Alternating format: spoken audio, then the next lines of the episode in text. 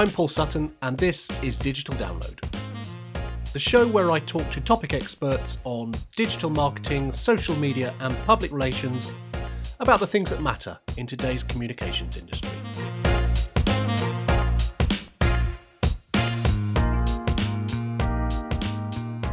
Since I last covered developments in social media on this podcast a year ago, a lot has changed. Keeping up with endless platform changes has always been one of the joys of being a social media manager. But 15 years into the life of social media, there are some more fundamental issues that those of us working in digital communications are having to grapple with. The social media giant Meta, which owns Facebook and Instagram, has officially launched its new app. Threads. The app will be linked to Instagram and is widely seen as a potential rival to Twitter.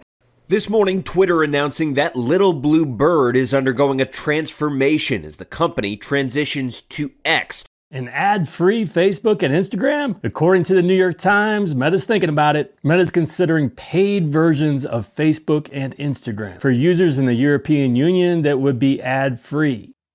Developments such as these this year have meant that I've been asked more questions about the overall strategic direction of social media than ever before. And as well as this being unsurprising, it's a good thing.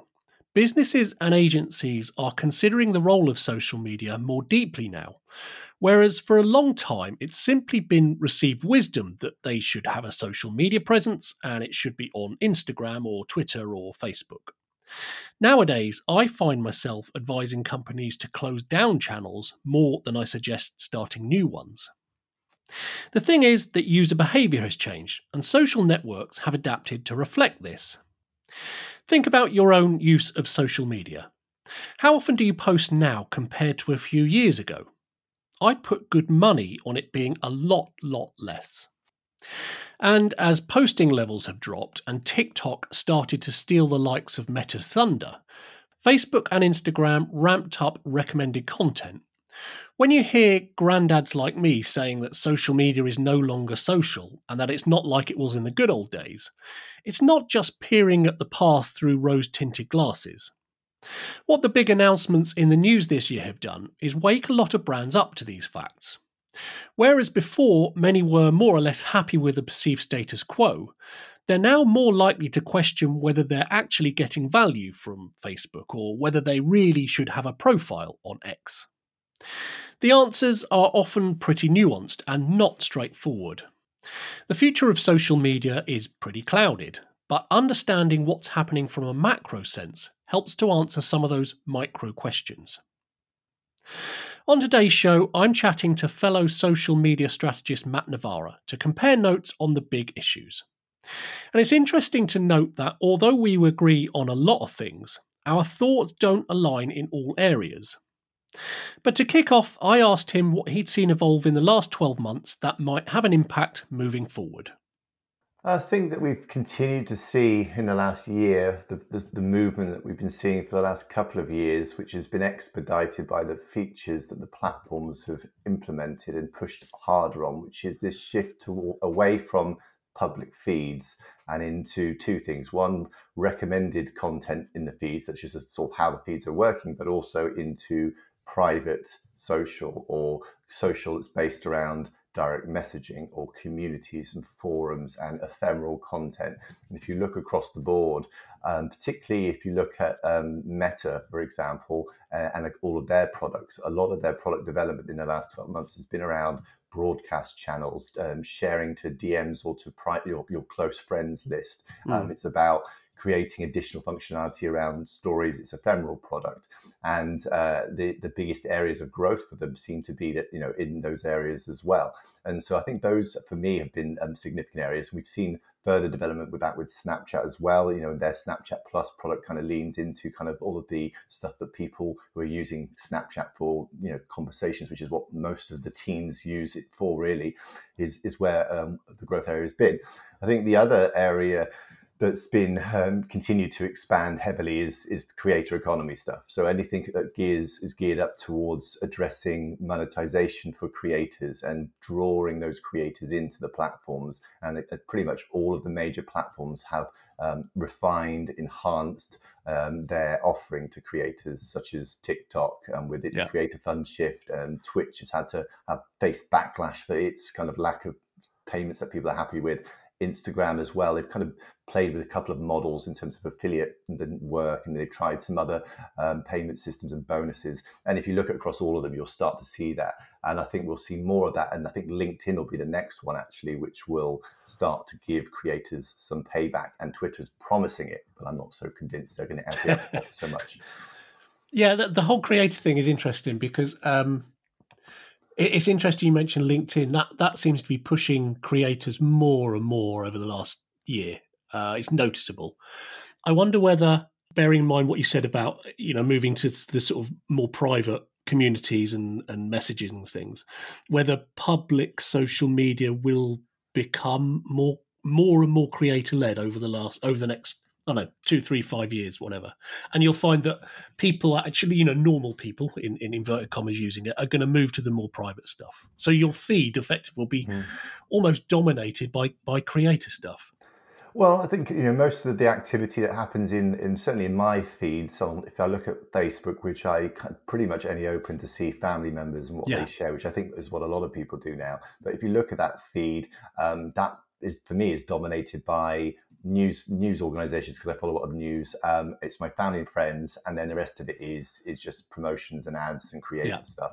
And Instagram, in its main feed, you know, is increasingly becoming recommended content, some friends and family stuff, but also you know sponsored content.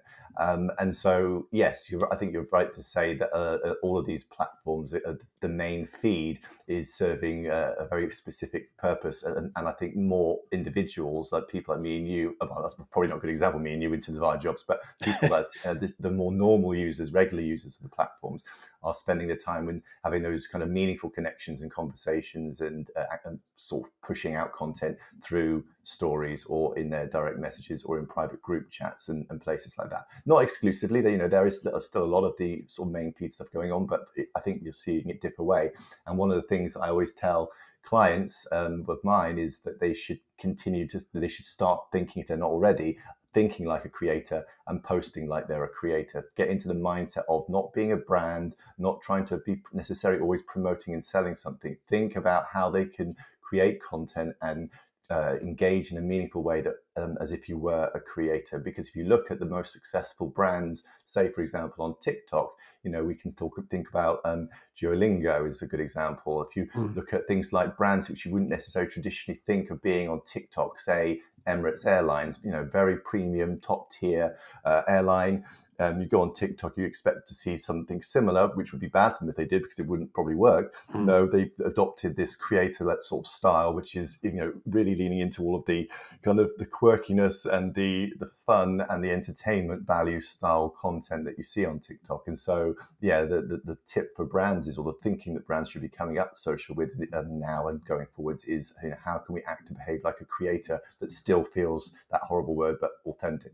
Yeah, it's a big ask, though, isn't it? For for a lot of brands and well, especially, I mean, a lot of the B two B companies that I work with, and, and, I talk to them about similar sort of things you're saying, and there's a look of horror comes around the room because it, it's so alien to to a lot of of brands and and marketers in general. I think don't like to think in this way. I think it's um, for, for, for certainly for small to medium sized brands that are not haven't got big huge budgets and are not like highly experienced in, in producing you know video content or or in social in general to look at something like say uh, a TikTok or even more recently, we'll, I'm sure we'll come onto it, Threads is quite frightening because they're kind of like, what what do we do here? How do we come across um, like that word again, authentic, but without mm. sounding and looking like we're trying too hard to be young and trendy or something that we're not. And it is very difficult. So the, the first stepping stone for many of these businesses, if they're not feeling confident or don't have the capability or capacity to do it, is to start working with creators who are familiar with these platforms, who are experienced in creating this sort of content and can sort of deliver a brief that kind of addresses what, whatever it is you're trying to achieve, whether it's brand awareness, whether it's conversions of sales of products or whatever it might be, as a, as a first point to see well, what would a creator do if they had to be running um, a promotion for our brand on TikTok. So I think that's that's a, that's kind of the a shortcut to kind of getting over that fear. But um, but you're right, it is it can be quite a challenging um, proposition for, for some companies. Mm. Do you think brands should be spending more of their their budgets working with directly with creators let's call them influencers whatever you want to call them. People who are creating content on whatever platform is let, let's let's assume they've done the work and they know what platform they should be on where their, their customers are where their clients are.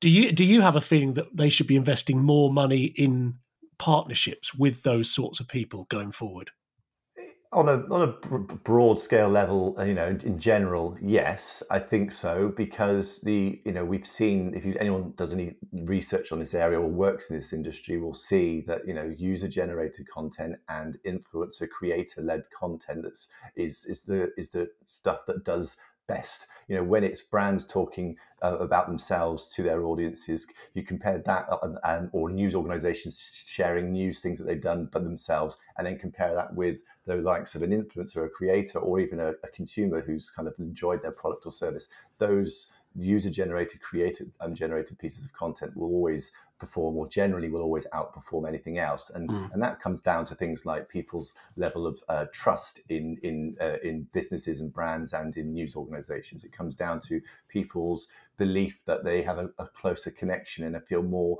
relatable to um, to creators and also to you know consumers who are you know they, they assume are not got any inherent bias. So on that basis, you know, it would make sense for many brands, not all, but for many brands to do more of that sort of activity, or at least try and find ways to work with creators or find user-generated content and and maximize the, you know, and how they use it.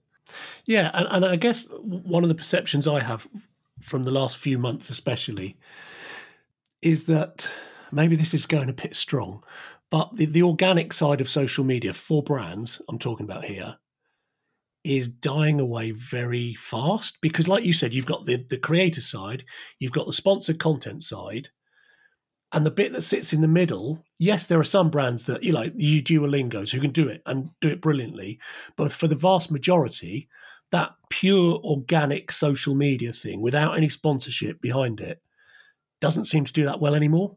I think that organic reach isn't impossible to get. I think it's it's a case of you have to work harder than ever to get it. And yeah. for some yeah. brands, smaller brands, medium sized brands, you know that can be trickier to achieve when you've got you know quite large budgets and you know time to uh, you know become you know use your creativity come up with ideas do the research and you know dig into your insights to see what your what audience is interested in what others are doing you have got more chance you're increasing your odds of being able to find the elusive organic reach i don't think necessarily that it's impossible i think you know some of the smallest tiniest brands uh, um, have been able to kind of crack the, um, the content code for their particular audience and then find ways to consistently achieve it and you just have to pick the, the platforms which where the odds are higher i still think tiktok has a slightly greater opportunity than maybe most to, to give you some organic reach. And there's still some growth to go in that platform, although it has platted out quite a lot. Yeah. Clearly, yeah. Threads at the moment is the one to be on in terms of that, but there is no advertising features and there won't be some time on Threads, but mm. that's going to be the, the hot one to play around with at the moment. But for some of the other platforms, it really requires just really deep understanding of what your audience responds to and figuring out what content is gonna you know is gonna click and gonna pop. Um, so yeah i don't think organic reach is dead. I just think it's it's harder and more elusive than, than it ever was. Yes yes. You mentioned threads there now this is brand new obviously we're, we're recording this only a week after it's it's you know made its debut mm. massive buzz around it tens of millions of users my view on it is that unless they innovate in it very, very fast, It ain't going anywhere. And, and the reason I say that is I've been saying this to people. What Threads is to me is not Twitter. So all they've done is literally rip off Twitter, stripped out most of the functionality, shove it in an app. It feels to me like they've launched it far too quickly to try and you know jump on the hype train around what's happening with Twitter.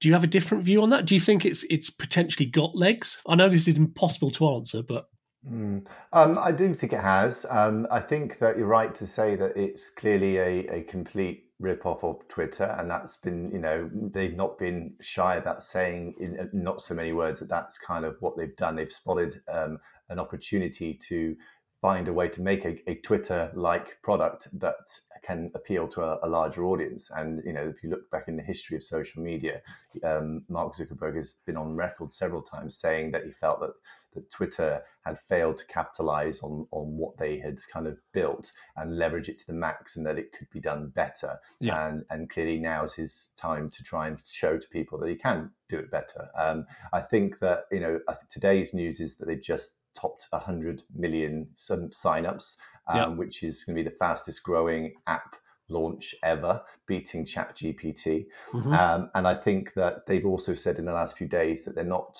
trying or they're not going to encourage news and political content to, to be a new, find a new home on threads. They accept mm. that it will become partly like that, but they're not. That isn't their goal, and their their goal is also not to kill Twitter, which is what makes for a lovely headline, and everyone, including me, like you know, shares some of this material but it's that isn't the goal. I think what their goal is to create something that feels very Twitter-like, which clearly there is a certain type of social media user likes about that, and there's a there's a function and a feature of Twitter that that in terms of breaking news and real time social that most other platforms can and don't yeah. you know yeah. serve but they need to in order to make it successful they need to find a way to make um, a twitter like product that appeals to the sorts of people that have not previously used twitter or yeah. wouldn't normally use twitter. And so it wouldn't make sense for them to try simply just to recreate it because they it seems to be that only 2 to 300 million people are has ever been interested in it. So they have to do something better.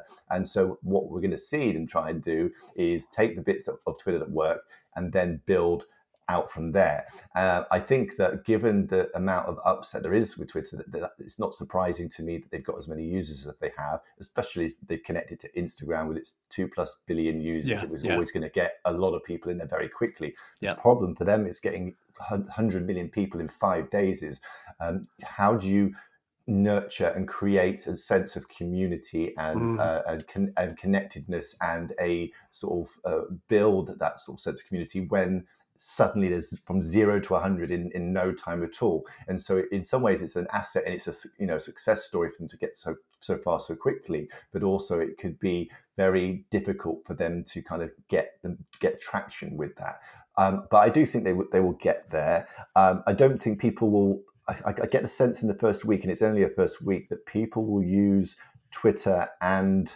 uh, Threads simultaneously for, for some time, and yeah, maybe for, indefinitely, because I don't. I don't get the impression it's going to be a place where, like for me, I share lots of news on Twitter all of the time, and that's kind of my default place. I think I would probably feel a bit strange trying to recreate that in threads, it feels far more laid back. It feels far more more aligned to something like an Instagram or a TikTok in terms of mm. the the tone and the vibe than it does of Twitter. But that could change. So that's where we are with it. I think that they're going to have success with it, and I think in terms of will it hurt Twitter, I think it, it, it, it will have it will you definitely hurt Twitter because the sorts of things you can do on there you can achieve on Twitter as well. So people are going to only have a finite amount of time to spend on platforms, and I think the proportion of time they spend on Twitter will be consumed by Threads instead. So I think that that, that will hurt, but how much it will hurt is hard to tell at this stage. It is. Um, it's interesting saying about hurting Twitter. See, to my mind, the only thing that can hurt Twitter is Twitter, and I mean the way it's. It does my head in how it's how it's gone the last six nine months.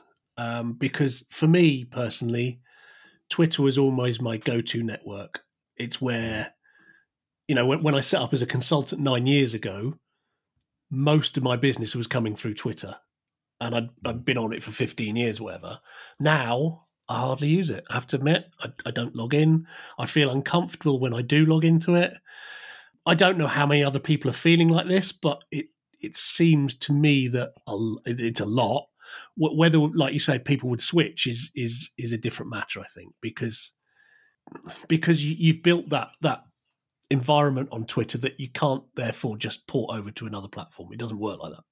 No, I don't. I don't think it's going to be very easy to make a direct one-to-one, you know, equivalent. Um, and I don't necessarily get the impression that that's what they've tried to do. They've just tried to give the, the core functions and features mm. of the mm. platform and a, a look and feel that is familiar to people who are on Twitter, because that's the largest group of people that are uh, an obvious target to get across to a platform that's going to be very similar in many ways. Um, but I think that you're right. You know, Elon Musk is going to be the one that ultimately and has started the process of, of killing his own product. Yes. I don't think it will end up killing it completely. I just think that what will happen with Twitter is that it will dip in terms of engagement. It will dip in terms of usage generally. I think that the sorts of people that are, you'd normally find there that maybe you, you did enjoy seeing their tweets and, and, and reading what they had to say will be spending time elsewhere and which could possibly be threads. And that, that kind of user group and that kind of those conversations will increasingly be replaced by the conversations by the sorts of accounts that are aligned to Elon Musk's sort of viewpoints and very right wing stuff. It'll be content that is more controversial and edgy to maybe the mainstream. And I think that that's is not going to be a positive thing for the platform and that's going to only make it trickier for its new ceo to kind of build upon to get advertisers and the, the real problems are going to come for or we may see real problems for twitter is when an ad platform is switched on on threads then that'll be the true test because if people have a choice between a platform that's got however many millions of you know potentially 200 million by that point who knows on threads. And then you've got twitter which has got slightly more or the same. Yeah. you've got elon musk and all the brand unsafe stuff and threads which has got some of the community standards and a bit more you know the capability to moderate stuff.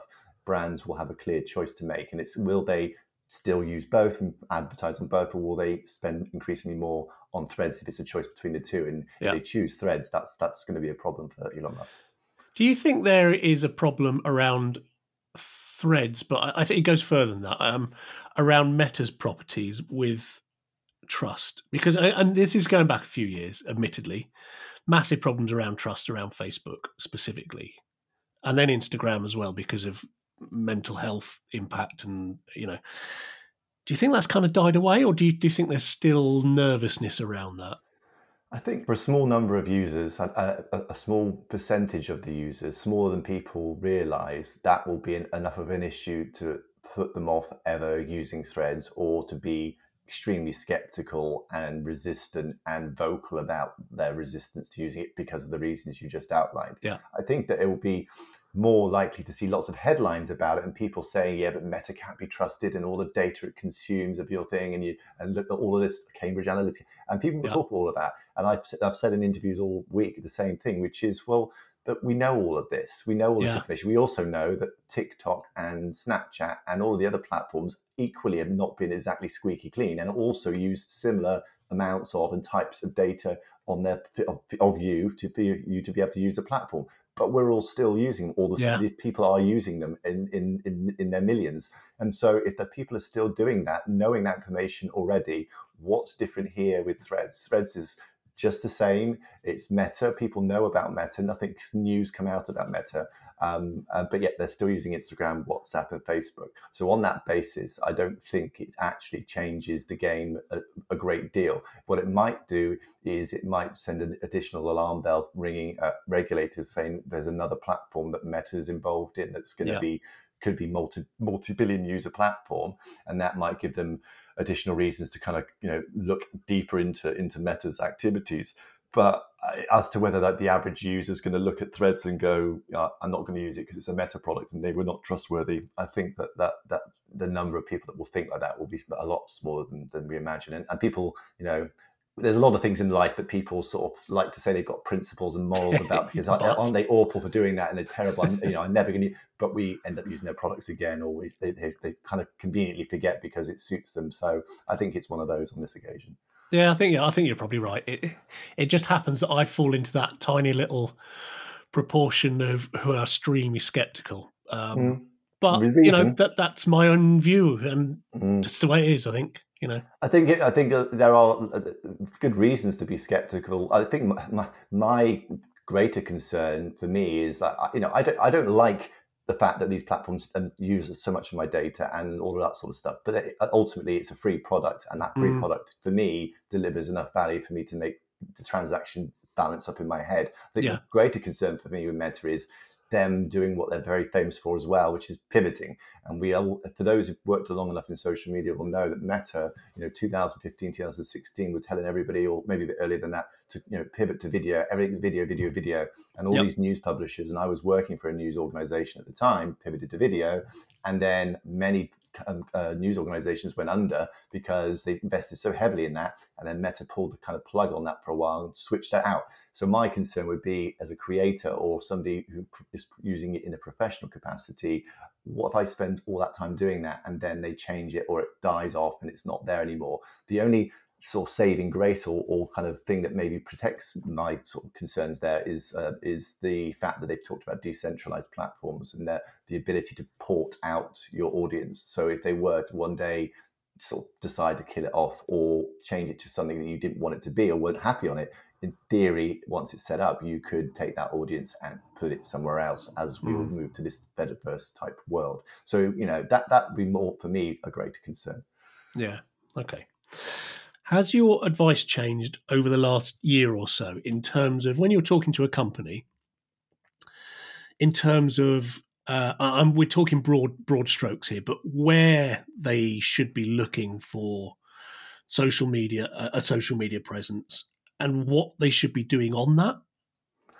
Um, maybe a little, only in the sense that we've seen these shifts towards you know private social, which we talked about earlier. We've seen um, sort of, sort of what platforms are sort of falling away and which ones are kind of coming to the fore uh, a bit more, and we are aware of this growth in creators and influencers and user generated content. Um, and then also we something we haven't talked about is, is, you know this generative AI shift as well. So yeah. you kind of th- those amongst many other sort of shifts and changes, you know, do kind of mix the pot a little bit. But it, it's very hard when I'm sort of when I'm asked the question by anybody, um, you know, which platforms.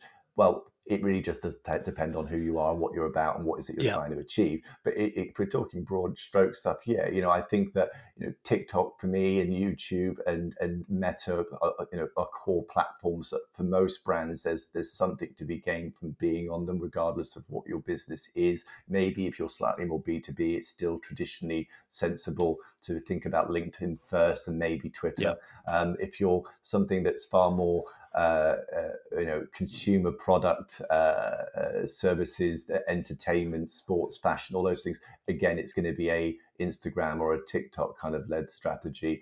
So yeah, to some degree it has, but I don't think there's a, there's. I think the, the biggest shift is is Twitter, which we've talked about in terms yeah. of from a brand safety point of view. There's clearly alarm bells ringing, and reasons why you might want to shift away or at least kind of reconsider how much of your budget. But for most brands, we should say that it's not a huge amount of their total spend. I think, you know, for the most major global brands, it's like less than 10, less than 5% of what they spend is on is on Twitter anyway.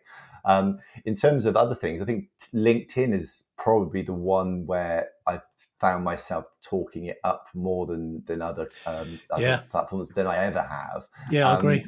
And I think um, there's various reasons for that. You know, partly because they they've also finally got got to, up to speed with the importance of creators, and they've also re- revamped their feed. Their feed is far more useful than it ever was. It, you could argue that it's kind of a bit more like the feed you might have seen previously on on a Facebook or on on uh, on many other platforms. It's it's kind of got a bit of news. It's got a bit of stuff to do with the brands and companies you like you're interested in. But it increasingly is more about individual creators and freelancers. Yeah. Um, but the content quality has gone up. And the relevancy of what you get coming into your feed has grown, and then the features they've started to bolt on, which help brands um, and creators um, work is is improved immensely. So for me, I think LinkedIn is probably the one where I, I've seen the greatest impact of their changes, and therefore has led to me to talk about it more to clients. Yeah, I, I would agree with you. I, have I've been doing quite a lot of work with LinkedIn with different clients this year. Actually, same reason. Um, but a, a, lot of the advice I'm giving, well, it, it depends on the client, but is around individuals getting involved in that platform because again, going back to what I said earlier, the organic visibility of posts in LinkedIn is very small. If you look at the the um, percentage of posts that appear in the in the newsfeed that aren't sponsored, like I've done training in the last couple of weeks with with a finance company, an investment company, and their C suite is all on this. You know, we we talked through it. We talked why you you need to be on it as a person as opposed to a company, and they're right behind it. Got on board and and they just run with it. Others I've talked to are very hesitant about it because it's almost putting the onus on an individual as opposed to why can't we just have our company page. So it's interesting the different reactions you get. I think when you when you talk about that. I mean, is that something you've seen at all, or? Yeah, I think so. Um, that they they have to get um, individuals uh, more involved in their social, particularly with LinkedIn, in terms of like stuff that they've actually added features that uh, you know make that more viable and more possible in terms of you know staff uh, endorsement of, of the you know the organizations they work for in terms of employee ab- uh, advocates of the of the organization. And actually for, not just in LinkedIn but across um, social brands particularly TikTok it, it, it comes to mind having a social team member that is actually the face of the organization or a senior person in the organization it's seen more visibly across their social as mm. you know is, is, is, occurring more and more. But that you know that can bring its its own challenges. Um, and you know not every member of staff wants to be you know blasted out on social or, or you know has any experience and knowledge of how to no. use social so there's for, for many organizations there's been an exercise of, of trying to re-educate and upskill um, people beyond marketing and comms and social to be able to be, be, you know better advocates for the organization and then for the social teams comms teams marketing teams to be able to leverage that in a better way but you know you know th- this shift away from just having a faceless brand, uh, having a kind of just a corporate presence, um, and st- you know sticking with this kind of tone of voice which just feels really outdated and uh, inappropriate for most platforms is is, is really di- massively dipped away uh, in the last couple of years thank goodness um, and yeah. I, but I still have clients particularly and unsurprisingly it's uh, governments and public sector organizations or organizations that are non, not traditionally very active on social, so they're, they're further back in the learning curve, who it's you know trying to convince them that you can relax your tone of voice. You don't need to be so serious. If you make a mistake on TikTok and it kind of doesn't work out, or it, people criticize it, unless you're really controversial, which you know doesn't most brand people are, are, scared of trying to be new, so they won't be controversial. So they don't need to worry about that. The likelihood of the risk of it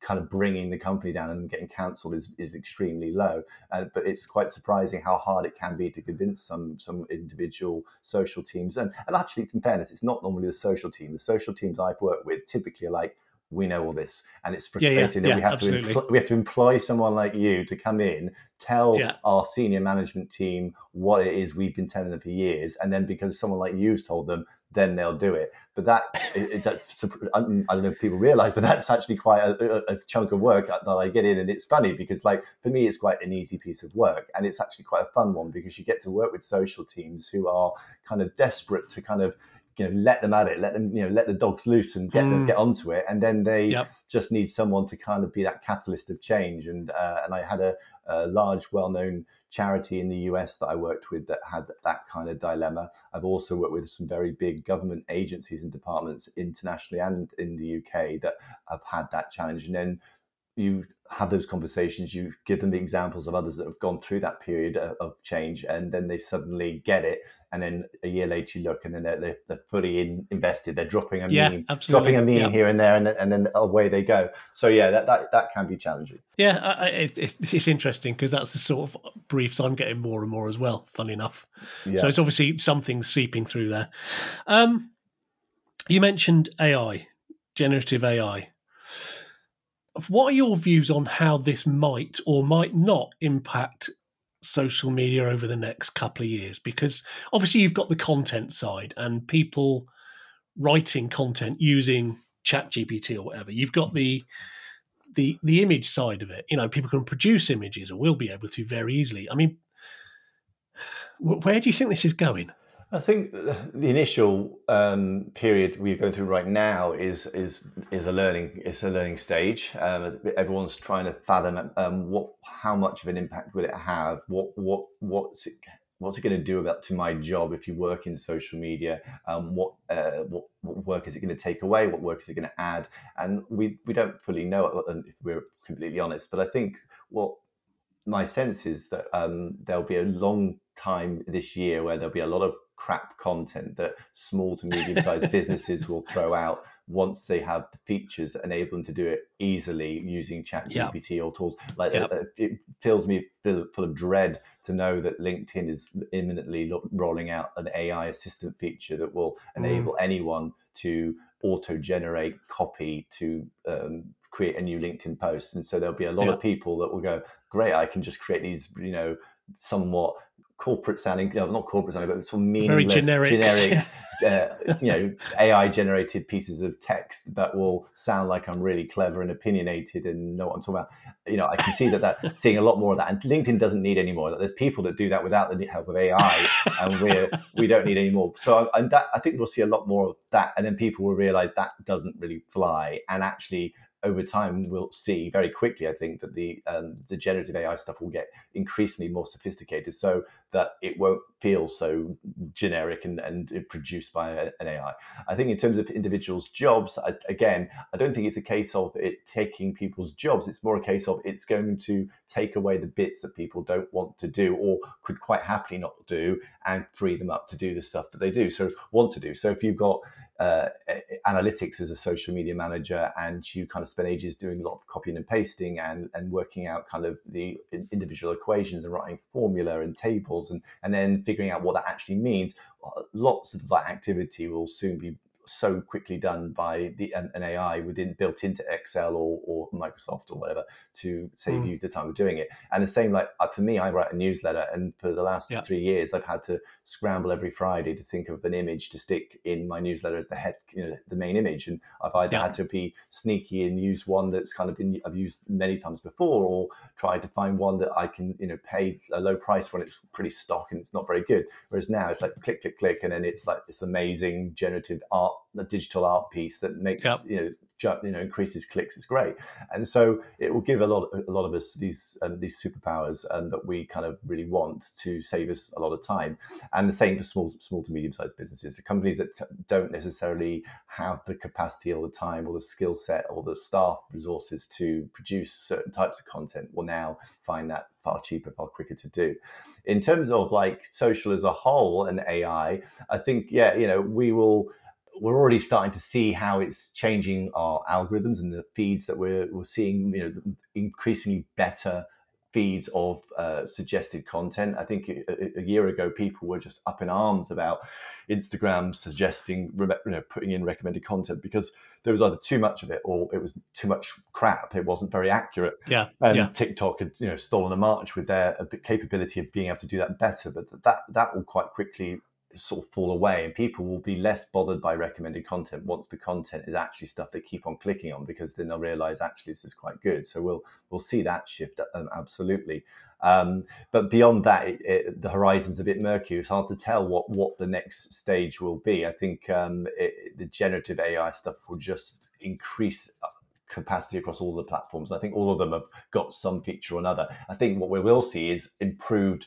bots for I think I can't remember how many years we've been talking as in social media about customer service delivered by chatbots. Yeah, and, and yeah, rather than time. and it was only a couple of years ago that you had to for if you had an organization that wanted to use a chatbot, you had to kind of almost pre-program it with all of the potential sort of decision tree answers of what customer might ask yeah, and what, yeah. what very generic answer you would give them. And it was, you know, there wasn't any AI in it. Whereas now it's great, you know, natural language. They can almost ask an infinite number of things. You can plug it uh, your the chatbot into whatever databases or, uh, or information you want, and uh, and it feels very real. And also, you can give it a personality that feels aligned with your with your company. You know, one of the one of the best AI products I've been using at the moment is Jasper AI, which you know has brand voice. It can basically be trained. Uh, this is for me or for anyone, but on for me particularly, yeah. I've told it to read every single one of my newsletters and uh-huh. all, and, and know know where I am on different social platforms,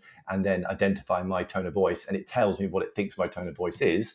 And now, when I say, "Can you generate a reply to this email?" or "Can you generate an intro to such and such?" if I wanted it to, it can really quickly, very with that eighty to ninety percent accuracy, recreate the way in the style that I talk. So you know that stuff is is great. Um, but yeah, it's it's going to get better um, over time. Do you find yourself using AI a fair bit? Probably less than I thought. Still... I th- and I think uh, partly because I'm um, I'm I just get on and do things, and the time I think of like, yeah. oh, I could have got a generative AI to do that, I forget to do it. And also, I kind of find like I still don't think it's 100% as good, you know, me. So like when I'm doing like a response to an email, at the time I've gone click in and told the AI what I wanted to do, then it produces it in, you know, a couple of seconds. And then I look at it and go, oh, I'll have to change that line. I'll have to tweak that. I'll, I'll just, I might as well just write it myself. So it's still not good enough in that sense for me. But there are probably many instances across my working week where I, if I was, you know, had it top of mind that I could have got um, something done by using AI, I would do. Certainly use it. I think the biggest use for me is uh, I share a lot of news and I read a lot about social media all day long, every day. And so there's certain times when there's really long articles and I use an AI to say, like, can you just bullet point what the key points here are and summarize it for me and give me some similar related articles that might be a different counterpoint to this. Um, so I think for me, that's that's certainly one way I use it, but I think everyone uses it slightly differently. Yeah, yeah all, all, all this stuff we talked about today, I'm coming around to the, this this this is my cynical negative mind at work, seeing feeds full of recommended content and sponsored content. You know, in in a couple of years' time. So you go onto Instagram or it doesn't matter anywhere, and you just have a feed full of creator stuff, sponsored stuff, recommended stuff. Nothing from the people, very little from the people you actually want to see anything from. I think it's quite sad, but, but like I said, it's, it's possibly because I've been working in this area for so long and I'm just a bit worn down by it. I don't know. Maybe I think uh, re- realistically, though, I think the the content that will survive and the pla- the brands that will sort of stay top of top of the platforms and, and constantly in your feeds are the ones that are creating the content that is most engaging and interesting. And if people detect or sense that it is, you know, fake in some way or it's produced by an AI or is just you know not particularly good content, then it's not going to be engaged with, and, and the algorithms will hopefully do their job that you won't see it, and your behaviour by you know, using these um, platforms which will get ever more sophisticated in understanding what it is that you're going to say this is puff this is rubbish i'm not going to read it i'm not going to click on it will mean that your feed doesn't have those things if it's if the if the algorithm is doing its job. So i think that yeah, there's a, every chance that there will be increased amounts of spam and crap content and and kind of you know AI produced um, puff pieces. But I think that you will see less of it because the algorithms are more sophisticated enough to understand what it is you, you like. So I think it's the yin and the yang. Kind of one way it's kind of the AI is producing lots of crap, and maybe more people are using AI to produce crap, and then the similar algorithms are in these platforms are kind of helping you make sure that you don't see it. So it's kind of how it balances out at the end of it. We'll, we'll soon see, but hopefully in, in a net positive for, for most.